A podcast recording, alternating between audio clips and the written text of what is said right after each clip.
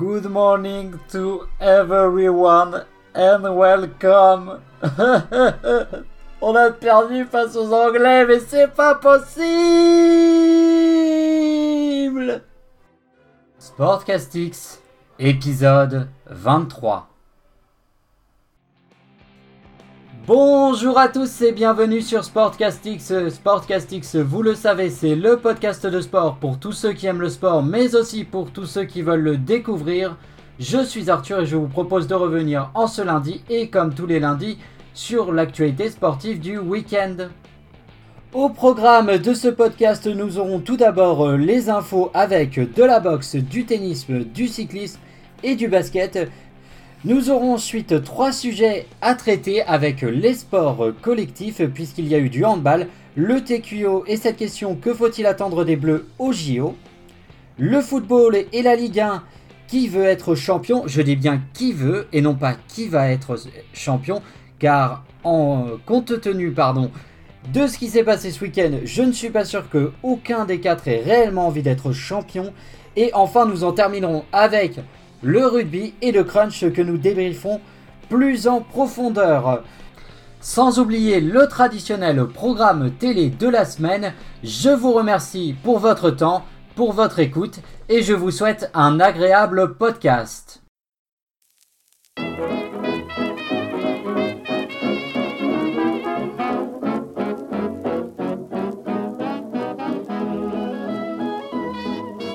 Alors, euh, tout d'abord, euh, pour débuter ces infos, on va commencer par une information box. Une information pas très joyeuse puisque Marvin Hagler, 66 ans, euh, eh bien on a appris son décès samedi. donc c'était le roi dans sa catégorie des poids moyens dans les années 80. Il a dominé sa catégorie entre 1980 et 1987. Et je vais vous mettre euh, dans la description du podcast un lien vers une vidéo YouTube d'un de ses combats face à Tony Ernst. Euh, c'est un combat absolument magnifique avec euh, notamment un premier round d'une grande qualité et d'une intensité rare, surtout pour un premier round. Voilà pour la boxe. Ensuite, tennis. Danil Medvedev s'impose au tournoi ATP de Marseille face à Pierre Hugerbert. Et du coup, euh, alors pas grâce à ce tournoi, il était déjà quasiment sûr, mais il va prendre la deuxième place au classement ATP. Il a 25 ans, Daniel Medvedev. Il fait partie un petit peu de cette nouvelle génération euh, d'étoiles montantes. Et euh, c'est un tennisman assez sympa pour nous puisqu'il parle très bien le français. Il a vécu en France. Son staff est composé presque en grande majorité de, deux Français. Donc, euh, donc voilà, donc c'est un super tennisman. Au niveau de son style, il a un style. Euh, euh, c'est un gros serveur, un gros serveur. Il, a un très très bon service et il défend très très bien, surtout sur la ligne de fond. voilà pour le tennis. Au niveau du cyclisme, victoire surprise de Maximilian Schachmann, Schwachman, je sais pas trop comment le prononcer. Euh, donc sur Paris-Nice, euh, et il devance, et là c'est assez incroyable, il devance Primoz Roglic qui a chuté deux fois dans la dernière étape, mais qui avait gagné trois étapes et qui avait quasiment la victoire dans sa poche, mais il a complètement craqué lors de, lors de la dernière étape, euh, Primoz Roglic. On va finir par le basket avec la Jeep Elite qui a repris ses droits et ça fait du bien.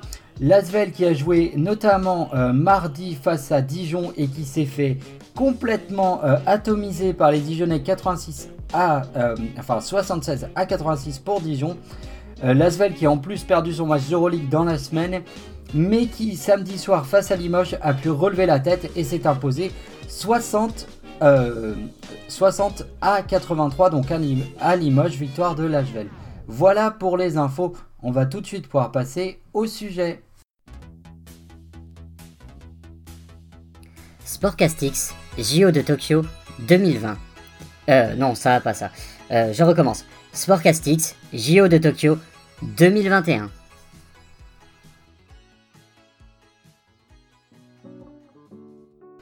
Ok, alors après la petite intro euh, bah, qui intronise, j'ai envie de dire les JO, les JO qui auront lieu dans 4 mois et qui verront bel et bien la présence de l'équipe de France de, de handball puisqu'ils se sont imposés et ont terminé premier du groupe euh, lors de ce TQO qui avait lieu ce week-end. Alors le TQO c'est le tournoi qualificatif olympique, je vous en avais déjà parlé euh, lors du programme de la semaine dernière. Ça consiste à regrouper 4 équipes euh, lors de 3 jours, donc les joueurs jouent une fois par jour, donc un match par jour, donc c'est très, très resserré, très intensif. Et là, euh, la France a d'abord commencé par affronter la Croatie. Si vous n'êtes pas très familiarisé avec le handball, sachez que la Croatie est une énorme nation. C'est un très très gros morceau. Et la France a réussi à s'imposer 30 à 26. Euh, la première mi-temps a été très très compliquée.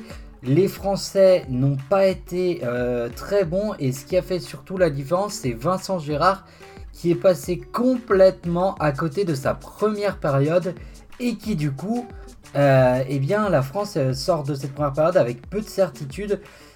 Et euh, Vincent Gérard a dû être changé et remplacé par Yann Gentil. Je vous ai d'ailleurs fait un post sur la page Facebook absolument flou et dégueulasse, et je ne sais pas pourquoi, avec le nom de Yann Gentil pour ceux qui ont pu déchiffrer. parce qu'il a été vraiment énorme dans cette seconde mi-temps et la France qui gagne donc son premier match. Second match samedi soir face à la Tunisie. Victoire éclatante et sans trop de difficultés de l'équipe de France. 40 à 29. Et je vais euh, tout de suite vérifier quelque chose avant de continuer parce que j'ai l'impression que comme ma porte est ouverte, il y a un gros gros écho. Ça.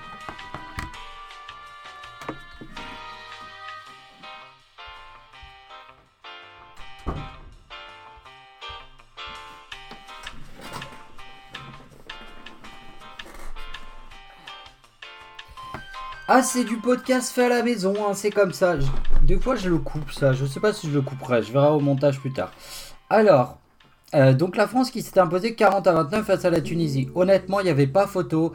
Euh, la Tunisie a quelques bons joueurs, mais c'est. Euh, bon, voilà, ils ont des joueurs qui jouent en deuxième division, voire troisième division française. C'est quand même pas le niveau de la France, donc c'est assez logique. Et le troisième match nous opposait aux Portugais et c'est une défaite euh, d'un point, 29 à 28 pour les Portugais. Euh, et franchement, je vous dis honnêtement, je n'ai pas regardé ce match-là. Euh, j'ai fait le choix, en fait, dimanche soir, de suivre à la radio le PSG en même temps que je suivais à la radio, du coup, le France-Portugal. Donc, j'ai pas les images de ce qui s'est passé. Quoi qu'il en soit, Vincent Gérard a été mieux, a été plus, en, plus en forme. Il a bien tenu la baraque. Malgré tout, eh c'est un but dans les dernières secondes qui permettent aux Portugais de se qualifier eux aussi. Et justement, eh bien, les Portugais se qualifient avec la France. La Croatie est éliminée, ce qui est plutôt une bonne chose. Et ce qui m'amène à, la question, mais que faut-il attendre de ces Bleus au JO Je rappelle que lors des championnats du monde, dont on avait énormément parlé ici aussi euh, sur, euh, euh, le podcast, dans l'émission, euh, la France avait terminé quatrième des championnats du monde. Et quelque part, euh, quelque part, euh, un championnat du monde, j'ai envie de vous dire, c'est un petit peu plus difficile que les Jeux Olympiques. Pourquoi? Eh bien parce qu'au handball, les meilleures équipes se trouvent en Europe et incontestablement en Europe. Il y a quelques équipes sur d'autres continents qui sont pas mal mais euh, les grosses nations euh, sont, euh, sont en Europe et il se trouve que les Jeux Olympiques, c'est bien évidemment une grande ouverture vers le monde, que c'est difficile et qu'il y a beaucoup d'équipes européennes qui ne se qualifient pas, dont notamment la Croatie, là qui est passée à la trappe et la Croatie aurait pu très bien aller en demi-finale. donc maintenant, en sachant tout ça, vous allez être d'accord avec moi que vu le standing de l'équipe de France, vu l'équipe qu'on a actuellement, on doit au moins faire aussi bien qu'au championnat du monde, c'est-à-dire une demi-finale. Et je le pense sincèrement, on doit être en demi-finale. Maintenant, euh, maintenant, je pense que ça va être un petit peu compliqué d'aller chercher la médaille d'or. Euh, moi, je pense que de toute façon, si la France revient de ces JO sans médaille, c'est un échec. Il faut au moins une médaille d'argent ou une médaille de bronze. Euh, parce que euh, l'équipe de France à son standing est une grande nation. honnêtement, même s'il y a une génération qui est passée, donc la génération des experts, et que c'en est une nouvelle, on a de super joueurs. Euh, Ludovic Fabregas, comment, Quentin Mahé, bon, Dick enfin, on a quand même une grosse, grosse génération encore, on a des super joueurs. Maintenant, il va y avoir un truc qui pour moi va coincer, il va y avoir deux problèmes. Déjà, premièrement, pourquoi je réponds non au fait que la France soit championne euh, aux Jeux Olympiques de Tokyo? Alors bien sûr, il reste un petit peu de temps et bien sûr, il y aura toujours le temps euh, d'avoir une surprise, une modification peut-être dans l'effectif ou quoi que ce soit. Je ne sais pas. Mais en tout cas, de ce que je vois actuellement, on va prendre le poste peut-être qui est l'un des plus importants postes du handball, voire le plus important, qui est le gardien. Euh, on sait que Wesley Pardin s'est blessé lors du dernier championnat du monde, malheureusement. Euh, je trouve que Wesley Pardin est meilleur que Vincent Gérard et que Yann Gentil. Euh, pour moi, ça aurait été le gardien titulaire à ce poste. malheureusement, il ne pourra pas être là parce qu'il est blessé, donc il n'aura pas le temps de revenir pour les JO et ça m'attriste beaucoup, sachez-le. Euh, mais Vincent Gérard est un gardien qui est donc le gardien maintenant numéro 1 de cette équipe de France, qui est un très bon gardien, que j'aime beaucoup, mais qui est capable à des moments de se trouer complètement. quoi. C'est un truc de fou. La première mi-temps contre la Croatie, mais il est pas là quoi. Je sais même pas s'il sort un arrêt. Je crois qu'il doit sortir un ou deux arrêts et sinon le reste, il ne fait rien. Et au handball, tu as besoin d'un gardien, à l'instar de ce qu'on avait avant, c'est-à-dire euh, euh, Thierry Omeyer. Thierry Omeyer, il était toujours là au moment où il fallait. Et les, défenses, les attaques au handball, elles ont besoin euh, de vous. Enfin, elles, elles peuvent rapidement, psychologiquement, un petit peu prendre peur si un gardien, si le gardien est là et présent et il va vite décourager les attaques adverses. Et les défenses ont besoin d'être rassurées. Or, l'équipe de France a une très très bonne défense. Et euh, au-delà du gardien, et eh bien si on avait un Thierry meilleur dans les buts, je vous dirais pourquoi pas. Là, on n'a pas, on a Vincent Gérard, qui encore une fois est un très très bon gardien, Yann Gentil aussi, mais pour moi, ce n'est pas un gardien. Euh, il, lui manque un petit palier euh, peut-être à franchir, peut-être qu'il franchira, hein, j'espère, pour prétendre être le gardien d'une équipe qui termine première aux Jeux Olympiques. Pour ce qui est d'un autre petit problème que j'ai remarqué, en fait la France n'a pas de meneur de jeu. C'est catastrophique. Et ce qui fait qu'à partir du moment où la France a une équipe euh, bien regroupée et qu'elle prend des buts, eh ben, il n'y a plus de créativité. Euh, c'est ce qui s'est passé notamment face à la Suède, c'est ce qui s'est passé face à l'Espagne euh, lors des derniers Jeux Olympiques et c'est ce qui s'est passé face à la Croatie. En fait, dès que la France tombe vraiment sur un top mondial, la France bute et n'arrive plus à marquer parce que justement il n'y a pas ce meneur de jeu. Et là ça commence à jouer arrêté, ça commence à faire des, choses trop téléphonées et ça ne marque plus de but. Donc pour moi, non, l'équipe de France ne sera pas championne aux Jeux Olympiques. Et pour moi, il faut que l'équipe de France ramène une médaille de ces Jeux Olympiques, sinon ça sera un échec. Voilà euh, pour mon petit avis, voilà pour le TQO, TQO pardon. Et nous allons pouvoir passer tout de suite, après le handball, eh bien, nous allons passer au football et à la Liga. Et vous allez voir que autant les handballeurs ont fait le taf, autant les footballeurs. Bon, allez, je dis rien, on va en reparler tout de suite. Allez, générique!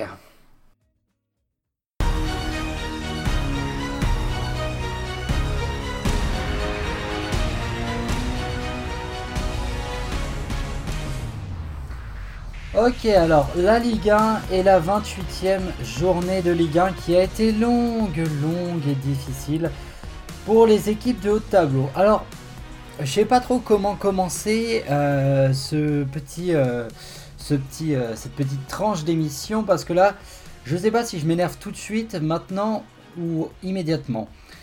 déjà, je vais commencer dans l'ordre. Alors, le premier match de cette 28e journée de Ligue 1 opposait le troisième Lyon au 12e, euh, Reims. Alors, donc euh, les Rémois jouaient à domicile. On peut donc se dire que Lyon étant donné leur place et étant donné qu'ils jouent pour le titre, euh, vont normalement tout donner en cette fin de saison pour espérer justement aller chercher un huitième titre de champion de France, titre qui fuit les Lyonnais euh, comme la peste depuis 10 ans. Un petit peu plus même, depuis 12 ans je crois.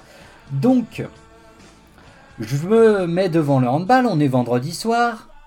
Là, j'allume ma télé, je me mets donc devant le handball, mais je coupe le son et je me mets le match de Lyon euh, dans les oreilles avec euh, la radio. Et là, surprise Et là, je vais tout de suite venir à un problème euh, récurrent de la part des Lyonnais. J'aimerais rappeler aux joueurs de l'Olympique lyonnais qu'à partir du moment où le petit bonhomme en fluo bleu avec un logo de la poste sur la manche siffle, le match commence. Ce n'est pas au bout de la deuxième période qu'il est temps de commencer à jouer.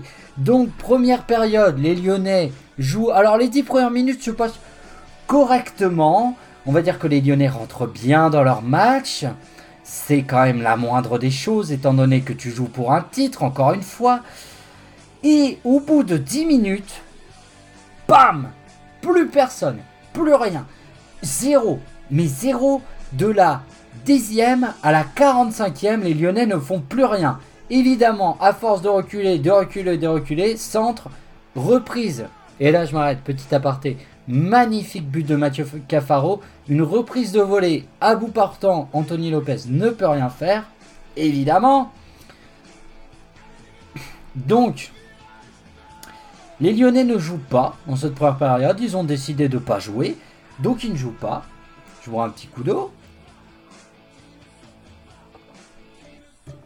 Voilà. Alors, ils ne jouent pas. Et là, au retour de la mi-temps, je sais pas, miracle. Il a dû avoir un gars qui a dû avoir un éclair de génie et se dire Eh, dis donc, eh, dis donc, Jamy, pourquoi on jouerait pas au foot lors de la deuxième période? Eh bien, Fred, c'est très simple. Parce que vous êtes des billes. Donc, ils rentrent sur le terrain avec d'autres intentions. Ils jouent au foot, ils jouent au foot. Ils essayent, ils ont des actions. Ils marquent dans les arrêts de jeu, évidemment. Et évidemment, ça fait un partout, ça fait un point. Euh, je suis ultra énervé après l'OL. Je suis ultra énervé pour différentes raisons. Ça fait des semaines qu'ils m'agacent, en fait, les Lyonnais. Déjà, ils m'avaient agacé lors de, lors du match, je ne sais plus contre quelle équipe euh, c'était, mais c'était la 27e journée là en semaine, où ils jouaient encore une fois face à un adversaire bien plus faible qu'eux, et ils n'ont pas réussi à ramener les points. Euh, je crois que ça a fait match nul. Donc, ou une défaite d'ailleurs, je ne sais plus. Euh, mais ce qui m'a énervé, c'est surtout à la fin du match, quand Juninho vient voir les, les, micros, micros des journalistes, et qui nous dit que c'est qu'il y a beaucoup de, de faute d'arbitrage en, à contre les Lyonnais et que c'est de la faute de l'arbitre, si on en est là, c'est pas de la faute de l'arbitre. Et ce qui m'énerve en fait, c'est que euh, on va parler un petit peu de l'arbitrage hein, dans cette séquence. Euh, ce qui m'énerve, c'est que Lyon, enfin ce qui m'énerve, c'est que Juninho, de toute sa carrière, il ne critiquait jamais les arbitres. C'est un joueur ultra, ça a toujours été un joueur super classe. Je l'ai jamais entendu critiquer les arbitres. Là, on ne sait pas pourquoi il se met à critiquer les arbitres, que ça, lui est jamais arrivé. Et euh, je, ne comprends pas. C'est pas de la faute de l'arbitre si on gagne pas, c'est de la faute que les Lyonnais sont nuls. Voilà. Alors, les joueurs, on va, on va prendre leur cas individuellement. Léo Dubois, qui nous explique, je sais contre qui c'était, ça me revient, c'était contre Rennes. Attends, parce qu'il faut quand même que je la raconte celle-là aussi. On joue contre Rennes, une équipe qui est au fond du trou, qui fout pas un pied devant l'autre. Non mais l'équipe de Rennes, ils sont faux ils font au fond du trou, ils mettent plus un pied devant l'autre. Et là, Léo Dubois nous dit texto, on a voulu avec le coach leur laisser le ballon parce que c'est une équipe qui aime bien avoir le jeu. Non mais d'où T'as vu que Rennes aimait bien avoir le jeu? Ils ont changé d'entraîneur entre temps, mais, Rennes, les supporters rennais aimeraient qu'on parle de Rennes vraiment comme ça, mais c'est pas comme ça qu'on parle de Rennes en ce moment. En ce moment, Rennes, ils ne foutent plus un pied devant l'autre et ils valent plus rien. Donc faut leur rentrer dans la gueule quand une équipe est en difficulté. Faut pas leur laisser le ballon. Faut y aller, faut leur monter dessus. Donc Léo Dubois, donc déjà ça en interview super, merci Léo. Euh, je crois qu'on voit pas les mêmes matchs. Et deuxième chose, Léo Dubois, t'es nul en ce moment. Faut bien le prendre en conscience. T'es censé être un international français, tu vas sans doute jouer l'euro, mais tu es nul. Tu mérites même pas de porter le maillot de l'équipe de France en ce moment. Donc remets-toi en question et bosse. Parce que t'as pas le niveau de. T'as même pas la moitié du niveau de ce que t'avais il y a deux ans. Donc là, c'est pas possible. Oussem Aouar. Alors lui aussi, depuis le début de la saison, il marche. Il est tranquille, il marche. Alors ça allait mieux à un moment, mais là, il est reparti à marcher. Et. Mais putain, je comprends pas. Je ne comprends pas cette équipe. Je ne sais pas ce qu'ils ont. Ils ont l'occasion d'être champion de France et il n'y a que Memphis de paille qui se bouge le cul sur le terrain, mais c'est pas possible. Ce n'est pas possible de voir ça. Donc, voilà. Voilà pour les Lyonnais, on passe. Donc là, on arrive au samedi. Non, au dimanche, il est 17h45. Je me mets devant le match. Le match, le choc entre le premier, Lille, et le quatrième, Monaco. La meilleure défense, donc Lille, contre la meilleure attaque, Monaco. Je me dis, au moins je vais voir du football. Et là, il y a un truc que je ne comprends pas. Première mi-temps, bon, on va dire que la première mi-temps était décevante. On, est tous d'accord dans l'ensemble. Pour ceux qui ont vu le match, elle est décevante cette première mi-temps. Mais je me dis, il y a quand même eu des occasions. Techniquement, c'est juste même quand on voit ce que font les joueurs techniquement, c'est toujours juste, on comprend pourquoi ils sont là euh, à cette place au classement. Et je me dis, le match va s'emballer en deuxième mi-temps, je ne vois pas comment c'est possible de se quitter sur un 0-0. Score final 0 à 0.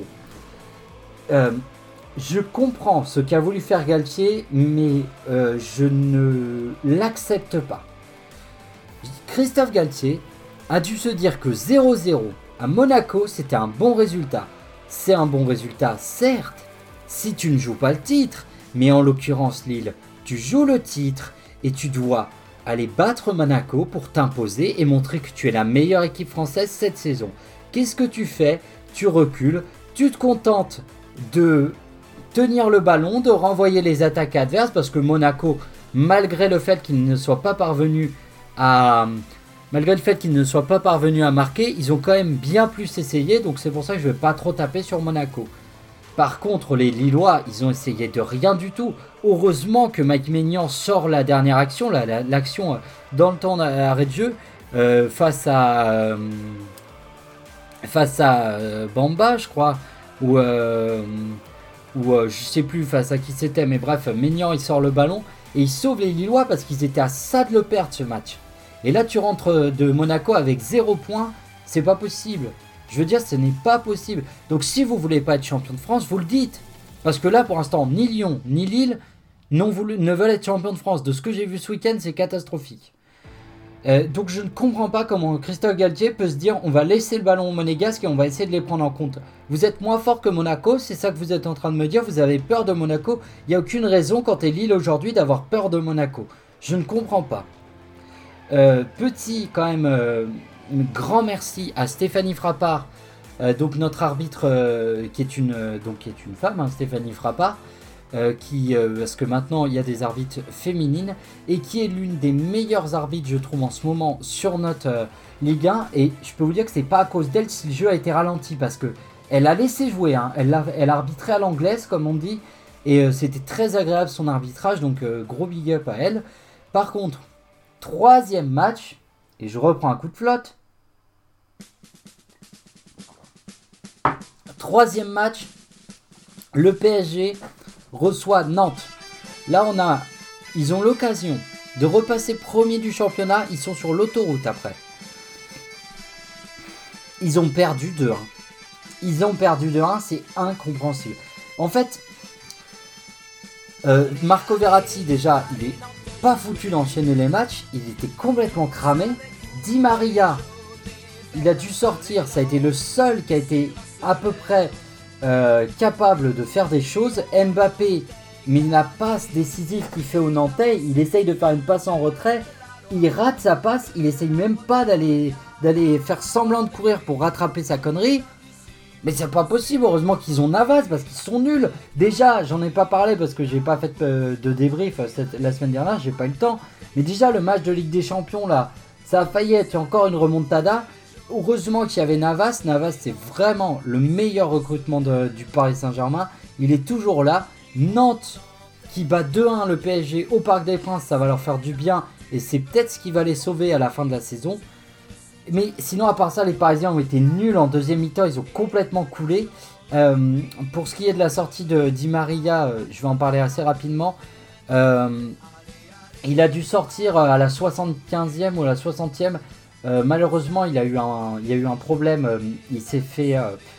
il, a un, été victime d'un cambriolage. Donc des, gens sont venus cambrioler, enfin des gens, je pense qu'ils étaient bien organisés, donc c'est plus une organisation criminelle à mon avis à ce niveau-là, chez lui. Euh, il y avait du monde chez lui, donc ils ont, pris ils ont pris la décision de le sortir du match et de lui expliquer un peu la situation.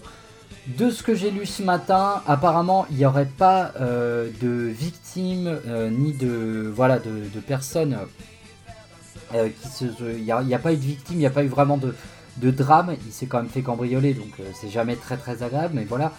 Euh, sur le plan humain, en tout cas, il n'y a pas eu de, drame irréparable. Donc euh, c'est la petite aparté. Euh, mais sinon, pour en revenir au match, tous décevants. Draxler, on en a marre. Pour Kurzawa contre, le, contre le Barça, il a été nul. Je ne comprends pas cette équipe, je sais pas ce qu'ils veulent, je sais pas ce qu'ils font. Eux aussi, ils n'ont pas l'air d'avoir envie d'être champion de France. Franchement, ce week-end de Ligue 1, il m'a saoulé, mais grave, ils m'ont saoulé. Hein. Euh, donc euh, au niveau du classement, pour en terminer avec le classement, Lille premier avec 63 points, Paris Saint-Germain second avec 60 points, Lyon troisième avec 60 points et Monaco quatrième avec 56 points. Euh, il va y avoir des grosses confrontations. Il y a un Lille, il y a un Lille Paris Saint-Germain en Coupe de France cette semaine. J'espère que ce sera un beau match. Je trouve que de toute façon nos équipes françaises sont pas habituées à jouer des grands matchs entre elles. Il n'y a pas euh, ça sent pas le. Enfin, c'est pas, normal de montrer ça alors que tu, tu, as quatre équipes qui jouent au titre, ils devraient se manger sur la, ils devraient se marcher dessus et ils s'affrontent euh, directement, ils font rien quoi, c'est incroyable. Euh, bon, ce week-end, je crois que dimanche soir, il y a le Lyon Paris Saint-Germain. va y avoir de grosses confrontations directes. Ils ont tous, mais tous, intérêt de monter leur niveau de jeu parce que au-delà de qui va être le champion, moi je m'en fous, je veux juste voir du spectacle. Bah, je m'en fous, j'aimerais que Lyon soit champion, bien évidemment, mais, mais euh, là c'est indigne d'une course finale au titre de champion de France qu'ils sont en train de nous faire. Voilà pour la Ligue 1. On va passer tout de suite euh, au rugby et au crunch et au tournoi destination en général.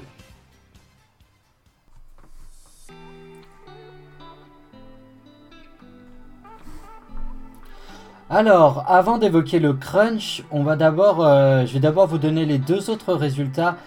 Euh, tout d'abord, l'Italie recevait le Pays de Galles, victoire des Gallois sans trop de surprise, 48 à 16. Et l'Écosse s'est inclinée à domicile 24 à 27 face à l'Irlande. Euh, voilà pour le résultat. J'ai pas eu trop trop le temps de suivre ces matchs. J'ai suivi un petit peu la première mi-temps d'Écosse-Irlande. Euh, c'est vrai que les Écossais réussissent euh, assez rarement ces derniers temps face aux Irlandais. Euh, voilà, bah, pas grand chose à dire en plus parce que malheureusement, bah, il y avait beaucoup, beaucoup de matchs, beaucoup de choses à suivre. Donc vous avez bien compris que je suis obligé de faire des choix. En ce qui concerne le crunch, alors l'Angleterre recevait à Twickenham l'équipe de France. Victoire des Anglais 23 à 20. bon, Comment vous dire? En vrai, je suis déçu parce que je pensais vraiment que c'était une année euh, pour faire le grand chelem. Euh, d'autant que le dernier tournoi s'était soldé par une deuxième passe de la France. Euh, on avait perdu de peu avec cette défaite en Écosse et ce bonus défensif pris par les Anglais. J'en attendais beaucoup. ça faisait depuis 2005 que l'équipe de France n'avait pas été gagnée à Twickenham, donc on sentait vraiment que ça pouvait être la bonne année. Euh, les Français globalement n'ont pas fait un mauvais match, hein, il faut pas déconner, ils ont joué leur rugby. Euh, on a euh, eu un très très bel essai d'entrée de jeu d'ailleurs de la part avec le petit coup de pied par-dessus et puis la finition d'Antoine Dupont.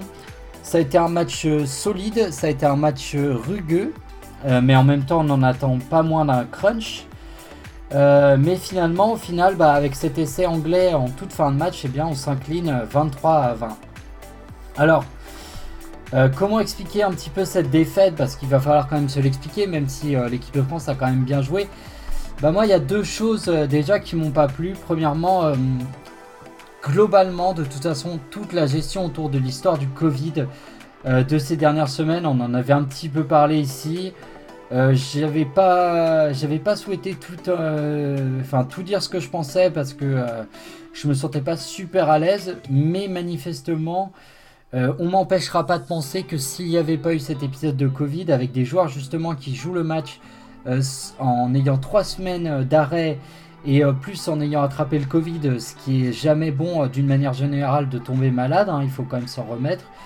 Donc en plus du Covid, euh, les effets sont quand même assez, assez, assez forts, même pour des jeunes, même pour des jeunes sportifs en bonne santé. c'est quand même pas anodin. Moi je pense très honnêtement que si il n'y avait pas eu ce Covid, je pense qu'on aurait battu les Anglais et je pense même mieux qu'on aurait fait le Grand Chelem. Maintenant, le Grand Chelem, il est, il est perdu, on le fera pas. Donc, euh, évidemment, on est très triste.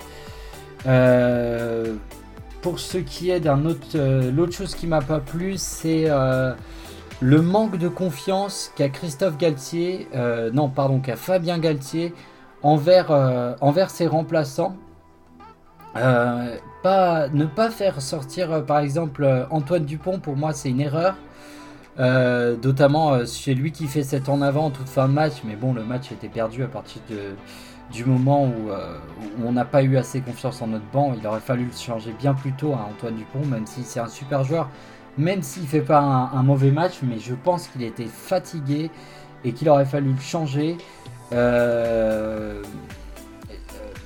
Franchement, je, comprends pas, je pense pas qu'on puisse gagner euh, la Coupe du Monde sans avoir un gros banc. Euh, j'espère qu'on gagnera, qu'on fera un grand chelem avant cette euh, fameuse Coupe du Monde 2023 qu'on organise.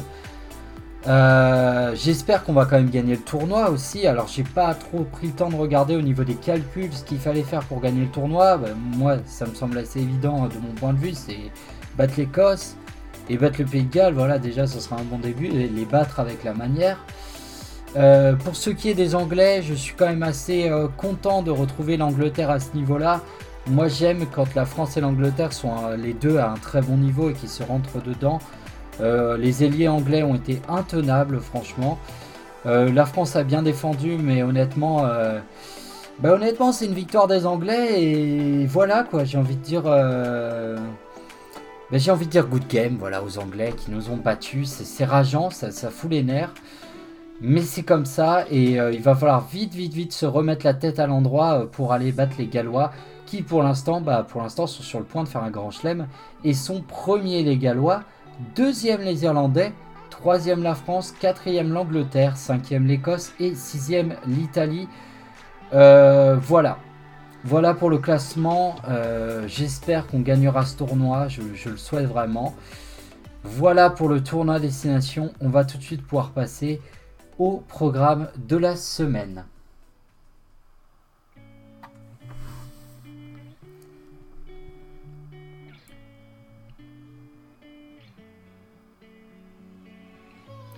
Alors, on va pouvoir du coup terminer ce 23e podcast en allant euh, bah, du coup vers le programme. Et euh, cette semaine, c'est un petit programme sympa. Voilà, c'est ni ultra chargé ni trop vide, donc c'est pas mal. Euh, D'abord le mardi avec de la Ligue des Champions. Moi, je sais, ce que je vais regarder comme match. Ce sera Manchester City à 21h contre le Borussia Mönchengladbach. C'est sur RMC Sport 2. Mercredi, Ligue des Champions. Alors Chelsea euh, rencontre euh, à 21h l'Atlético. Ce sera sur RMC Sport. Si vous êtes euh, comme moi un amoureux des clubs français, un amoureux déçu, hein, certes, mais un amoureux quand même, eh ben, je vous conseille le match de Coupe de France sur France 3. En plus, c'est en clair. Et, ou sur France 2, je ne sais plus. Et c'est sur, RM, c'est sur France 2 et c'est Lille. c'est le Paris Saint-Germain qui rencontre Lille. Le jeudi, alors j'ai noté repos, ça c'est pour moi. mais si vous avez envie quand même de regarder un peu de sport, bah, il y a toujours l'Europa League qui joue donc avec euh, les équipes européennes, je crois qu'il y a un très bon euh, Milan, Manchester United notamment. Et euh, tout ça ce sera sur RMC Sport, donc je vous laisserai bidouiller avec la zapette. Et sinon, il y a toujours aussi... tac, tac, tac, tac, tac. Il y a toujours aussi quoi? Eh ben, Il y a toujours de l'Euroleague avec quelques euh, quelques équipes européennes assez sympathiques. Donc ça c'est pour le basket et c'est pareil, c'est sur RMC Sport. Le vendredi, la Ligue 1, l'AS Saint-Etienne qui rencontre à 21h l'AS Monaco, Canal Plus Sport. Euh, donc on est toujours, euh, on est toujours de toute façon sur le, la course au titre. Donc il faut pas, faut pas manquer les matchs de Monaco, de Lyon, de, de Paris et de Lille, même si ce week-end ils ont été décevants. Le samedi, le tournoi à destination avec France-Pays de Galles sur France 2. Et là, c'est à 21h. Et évidemment, évidemment, euh, le Grand Chelem est en jeu pour les Gallois. Et l'équipe de France bah, espère toujours gagner le tournoi. Donc il va falloir absolument battre les Gallois. Et puis pour ce qui est du dimanche, alors le dimanche, moi je vous ai sélectionné euh, évidemment l'affiche de la Ligue 1. Lyon 3ème, qui reçoit à 21h le Paris Saint-Germain et c'est sur Canal+. Alors est-ce que les Lyonnais et les Parisiens vont réussir un petit peu à se sortir les doigts pour euh, nous proposer du spectacle? Moi je vous promets rien. Normalement vu l'affiche, vu le classement, on devrait avoir du spectacle, mais là honnêtement j'en suis pas sûr du tout. Voilà pour, euh, le programme, voilà pour ce podcast. Euh, j'avais aussi envie de vous dire pour terminer, bah, vous dire merci parce que le podcast tourne bien. Euh, j'aimerais, j'ai repensé à ça parce que je faisais, justement, je vous ai parlé de, de, j'ai un trou de mémoire, putain, c'est terrible, hein, le podcast c'est long, c'est long à faire, je parle beaucoup, de Marvin Agler. Euh, le boxeur et euh, j'avais envie de refaire un petit peu des portraits. J'en ai quelques-uns qui sont, qui sont prêts, il reste plus qu'à les enregistrer. Euh, donc notamment sur John McEnroe. Alors je sais pas si c'est celui-là qui sortira parce que je le trouve un peu vide pour l'instant. Enfin on verra. sinon je, la vidéo sur le la vidéo qui sortira sur la page sur la sur la chaîne YouTube sur le tournoi destination avance bien. Je suis en train un petit peu de la redoubler parce que quitte à faire une vidéo, autant qu'elle ait un petit peu de plus-value. Euh, sinon, vous pouvez toujours me retrouver évidemment sur la page Facebook Sportcastix podcast de sport ou sur Instagram avec la page Instagram du même, du même nom et donc Sportcastic, ça prend toujours un S majuscule. D'ailleurs, si vous me rejoignez sur les réseaux sociaux, euh, n'hésitez pas à me faire un petit coucou, euh, que je sache que, vous êtes là. Voilà, parce que je sais qu'il y a pas mal de personnes qui me rejoignent. Et malheureusement, bah, vous ne me faites pas assez de petits coucous. Donc euh, voilà, n'hésitez pas. N'hésitez pas d'ailleurs à me partager et à me faire vos retours.